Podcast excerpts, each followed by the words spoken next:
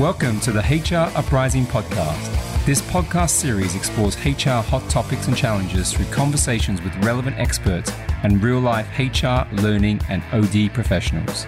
The HR Uprising is about learning through collaboration and evidence based action. We want colleagues to have the confidence and skills to rise up through their organizations by delivering real, lasting business value.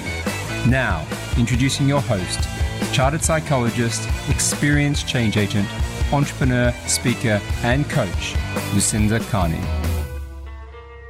Hello, and welcome to this week's HR Uprising podcast. And the topic we're going to look at this week is how to address a culture of underperformance.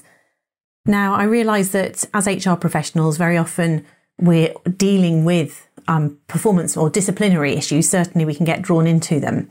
And I suppose this is looking at how can we try to encourage a performance, a high performance culture, I guess, within the organisation and actually dissuade uh, managers from getting in a situation where they have got underperformance happening in their teams. Therefore, I think it's a podcast, hopefully, that will be relevant um, to managers, people managers as well. So it's one of the ones that you could actually send on to somebody who um, is a people manager. But I'm going to try and look at this from two perspectives how to deal with individual um, underperformance or address that, but also on top of that, how can we look at this more strategically and more culturally as well? So there's two layers to the way I'm going to address this. First of all, though, let's start with the individual performance approach. And of course, I know there's people out there, you're all very, very familiar with this, certainly in terms of uh, managers coming to you and saying, actually, I've got someone who's not performing and being expected to, to deal with that. Very often, uh, you might find, say, you know, uh, a manager might come up to you and say that they've got an underperformer in their team. And you might need to say, well, do they know that you perceive them to be an underperformer? Um, and is there any documented evidence of the fact that they're not performing? And very often the answer is no, because we're not having the conversations to help people understand what good looks like and what good performance looks like. And that's often the crutch, the crux of it. But starting with this, of course, we can find that there's almost a, a perception uh, of people not performing in a certain way, and that isn't always fact. So, the first place that I would always want to start with, if someone came to me and said that they got someone who wasn't performing in their team, then I'd want to understand what specifically it is that they're not doing in the perception of that person. And quite often you hear the manager come out with things like value judgments. So they might say, oh, they're sloppy, uh, or they lack commitment, they're lazy. Well, those are judgments, aren't they, on behaviours? And that's something which the judgment is being applied as of a result of something. What we need to drill down to is actually what the facts were behind that judgment. So they might say that they um, they were late three times last week, which is why we perceive them as having lacking commitment. So that's a fact that you can deal with. They were X late, they were late on X, Y, Z days, and um, we we can consider that as a, as a specific piece of information that can be interrogated. Now, the manager has placed a value judgment on it and says that that means that they are lazy or lack commitment. But in reality, there could be other causes for this. So, one of the fundamental principles around dealing with performance issues is being really tough on the facts, but completely open minded about the causes. Of course, someone who's been late three times last week, they could have some personal circumstances that have meant that they were late. There could be there could be an illness, there could be extenuating circumstances. It doesn't necessarily mean that they lack commitment or they're lazy. So we need to start on having the facts and always drill down into them. Then, when of course we're trying to understand what those causes are, I find the following acronym, CISS, spelt with a C, is quite helpful in this. So if I think of this as C stands for clarity, the I stands for individual attitude, the S is skill, and the second S is surroundings. So I'll go through each of those in turn and explain what I mean by that. But I think it uses it's quite a useful um, model to have in mind. The first one, clarity, in my experience, is the most common cause of underperformance. People don't wake up in the morning and decide they don't want to perform. What happens is that we have very complicated and confusing and hectic workplaces, and people have maybe they have a variety of priorities and they don't know which one is the one that they should be focusing on. So, lack of clarity is all too often the cause of underperformance. And if we're not having regular conversations with our people, then that clarity, uh, that problem is going to just get worse. So, start off did that person actually know what was expected of them? Do they understand what they're supposed to be delivering? Do they understand that what they are delivering or doing isn't what we wanted them to do? And as is often the case, the manager, when you start asking those questions, may well say um, no or start to look a little bit um, shifty. So, the solution to lack of clarity, of course, is conversations. And they don't need to be difficult conversations. Actually, they should just be regular conversations about expectations. It should be about having clear objectives or goals or deliverables and having conversation about the extent to which people are meeting those and ensuring that both both the individual and the manager have share the same view of what good looks like. So it's common sense, but unfortunately not terribly common. Feedback, objective, straight conversations is all going to improve clarity and is going to minimize underperformance. The second um, aspect, however, individual attitude is probably, I'd say, the least common cause of underperformance, but it is the one that's probably the hardest to shift if there is an issue, really. And this is where it's actually saying it, it is down to the person. They're not doing what they need to do because they're demotivated. They perhaps don't want to be there. They can't or won't work. So we're saying that actually there isn't really an issue. They do know what's expected, but they're choosing not to do it. Well, what can you do in those circumstances? You need to understand what will motivate them. Perhaps you need to understand their strengths and what it is that they do want to do and see if you can get them into something which actually does motivate them. Of course, if you don't get anywhere, then this is when you would go in down the more formal performance management route, where you'd have to say, this is what's expected, set short term achievable goals, um, track this, and then uh, and give feedback against it. And then you'd have to start the disciplinary process if there's no improvement. So that's a very occasion where the person can't or won't perform. More commonly, the two S's, skill. It may be that they know what's expected, but they don't actually have the right skills to do it yet. So we're saying that this could be something where it's identifying a development need and giving people training, coaching, and feedback around it. And then hopefully you can fill that skill gap, and then that person is going to be highly able to perform and deliver. And then surroundings is kind of environment. So that is an interesting one because that actually can cause underperformance through people perceiving that a certain way of behaving is the right way of behaving. It's kind of like setting a precedent. So that going back to the timekeeping one, it could be that that individuals or that everybody around them comes in late. So they think that that's okay. So it, it almost feeds into the clarity piece where people, due to the environment or the atmosphere around them, they are seeing different behaviours, which they therefore choose to emulate. Again, the solution for that one is just like clarity, telling people what is expected and pointing out that it's not about what the environment is, it's about what you expect of that individual. So that CISS acronym is quite a nice, easy way of understanding what might be causing underperformance. And then each one of those have got solutions that you can apply to them. The key with this, though, is if we're in an environment where there is an endemic, let's say, set of underperformance, how can we understand whether or not that's true or not? So it's almost if we to elevate this, we've looked at that at an individual level. How might we consider performance more culturally? And I think we can almost think about the same CISS analogy in the same way. So if we said that actually people are not performing in a certain organisation, uh, then we might say, well, how are we measuring underperformance? So, are we saying that the goals or objectives that people have got, or we're not achieving, let's say we've got business targets or financial metrics, and we're not achieving those as a business? So, therefore, we might say that we're underperforming as a business. So, that could be a fact that's, um, that's evidencing that overall we're not delivering what we need to. Well, how can we address that culturally?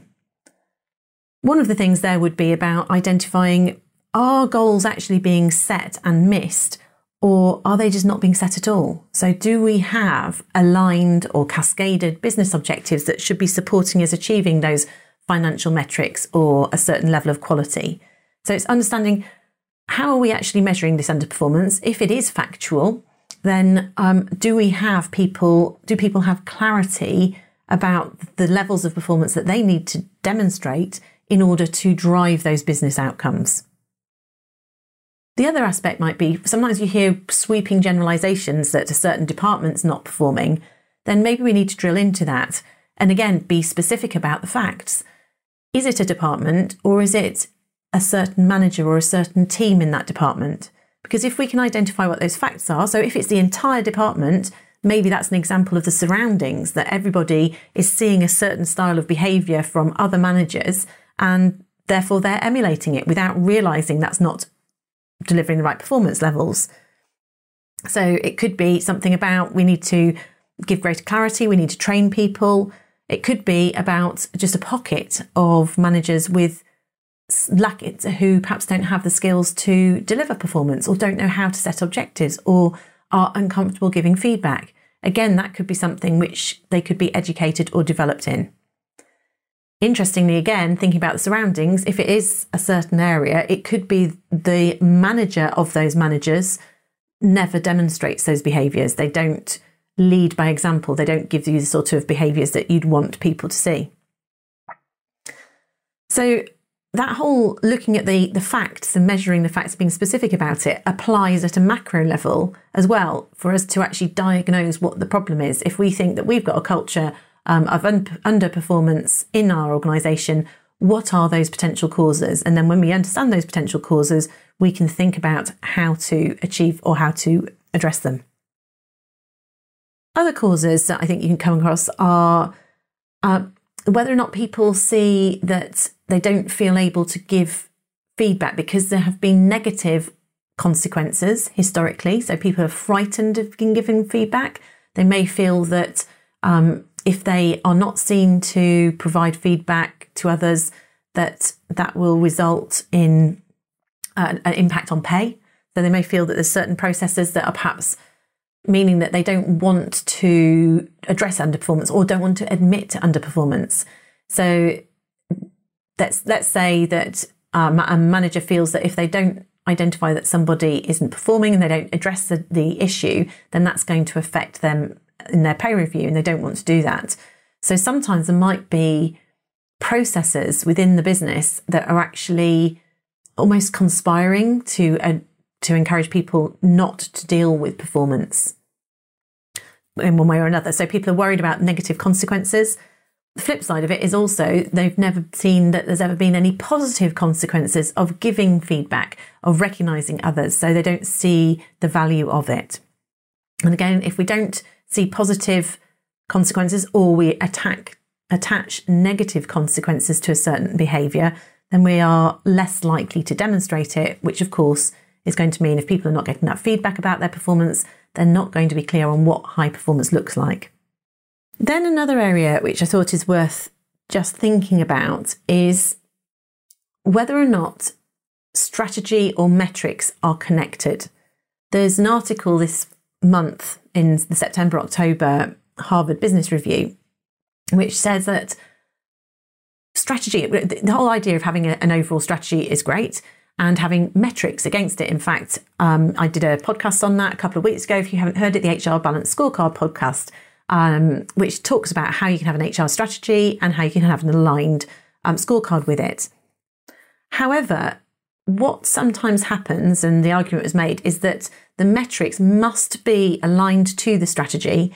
And we need to make sure that people in question understand the strategy or the why. They understand why they're following the metrics. So occasionally we end up having metrics which are disconnected from the strategy, which means that people just maybe let's say game the metric. So it could there was an example there about a bank where there was some mis-selling that took place because people were seeing that it was all about cross-selling was the overall goal that they were being measured on or they were being incentivized against. So they cross-sold a load of products which actually weren't necessarily the right products to sell for the customers. Um, what that resulted in was a real drop in customer value, and actually it took the business backwards as opposed to taking it forwards.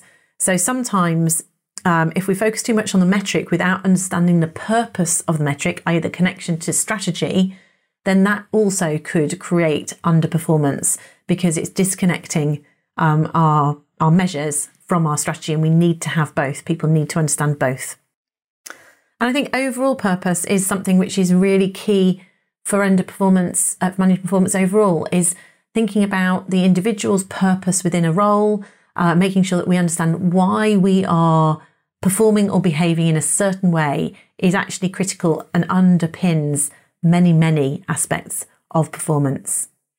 When we talked to Steve Brown, he talked about HR on purpose, and it's about understanding what our overall individual purposes for working within a business. And the more we can align our goals, ambitions, and um, aspirations with the overall ones of the visit, business purpose, then the more satisfied we're going to be and the more likely we are to perform. So it is about us making connections all the way through. And then one final area, which actually came out when I put this question out on LinkedIn when I was asking other um, professionals, as I often do. And please do connect with me on LinkedIn if you um, if you use that platform or Twitter, because I often put out when I'm thinking about doing a particular topic, I'll ask for feedback and uh, comments from others so that I can share your insights when I'm doing the podcasts uh, from from those of you who are out there. And one person commented that when they've dealt with underperformance uh, or addressed a culture of underperformance, they did it through coaching, which I thought was quite interesting so they encouraged a whole coaching culture where managers were uh, asking open questions about what people wanted to achieve, where they were going, um, what their goals were, and they were coaching them to set themselves uh, their objectives, which makes great sense because when we coach someone to set an objective, we're going to be that much more bought into it. Of course, they're then coaching by using those coaching questions. You're going to coach for clarity as well. So both parties are going to be clear on what's expected rather than as, as telling somebody what to do, if we coach them and it comes out of their mouth, then we can be much more confident that both of us are seeing things the same way. So, coaching is great for getting that clarity and that buy in. And I think overall, having a coaching culture, it's about conversations, isn't it? So, if we're encouraging regular conversations with each other, then you're going to encourage higher performance, more engaged performance, and people just interacting in a positive way in which they feel able to give of their best. They feel valued, it's much more human. So coaching as a tool, as a not it's not so much as dealing with underperformance, it was actually about preventing underperformance because it got the conversations happening, it gets people buying into the strategy and it ensures that we've got that clarity of what's expected. And it gives us that inner why. So I thought that was quite helpful as well. So this is just a short episode this week, um, talking about how we can deliver um, performance, how we can avoid underperformance. Remember the key points we were saying, it's all about uh, being clear on the facts and open minded about the reasons. We used our model CISS, which is where many of the underperformance, if you like, or many of the causes of underperformance can come from. So, primarily clarity, then it's about sometimes it's the individual, it's the individual motivation. It's also about skill. Do people need development? And do people have the surroundings that are maybe affecting their clarity about what's important? And then we've talked a little bit about how we can look at this in the workplace. So, thinking more broadly, have we got structures or processes that perhaps are undermining performance? Uh, are we getting too focused on metrics? Are we actually, do we actually have a problem with underperformance or is it just pocket of underperformance where there may be somebody, um, a manager who doesn't know how to perform in a certain way or it's not being role modelled effectively? Um, and then we talked about coaching. So, as being a nice tool for managing performance. So, hopefully, that was interesting, got you thinking about how you can prevent underperformance in your business uh, or encourage the managers in your business to deal with underperformance before it becomes an issue. So, actually, get them to encourage high performance where people have got clear understanding of what's expected of them. And uh, please feel free to suggest future episode topics um, for the HR Uprising. I'd be really delighted to hear from you. Just before I go, as I say, please do sign up to our uh, LinkedIn group if you're interested in, in knowing more. Um, hook up with me in terms of connect with me on social media. Really do like to build that network and uh, and get talking to people who are listening to the podcasts and just letting you know what's coming in December, which is quite exciting. So I've got a couple more um, regular conversations over the, to the rest of November. And then during December, we're going to do a series of podcasts where I'm kind of calling it the 12 HRs of Christmas, but I'm not sure if marketing are going to let me. And we're interviewing, having conversations, 12 minute conversations with HR professionals are out there. I've recorded a number of them now, and there may be one or two more that we'd like to get on. So do get in touch if you'd like to be somebody who features in this. And uh, what we're doing there is literally just understanding a little bit about their career to date. So I thought it was nice to hear from some of you guys out there who actually listen to the HR Uprising and to inspire each other. So over the course of December, we will have a series of podcasts which have got uh, 12 minute conversations with real life HR people like you. I hope you're going to enjoy it. So that's all from me this week. Thanks again for tuning in. And you can download all of the show notes uh, from hruprising.com. Bye for now. Thank you for listening to the HR Uprising podcast. You can access more information, including resources or links mentioned in the show, at our website, www.hruprising.com. Also, you might want to join our LinkedIn community or tweet to us at HR Uprising. We'd love to hear from you.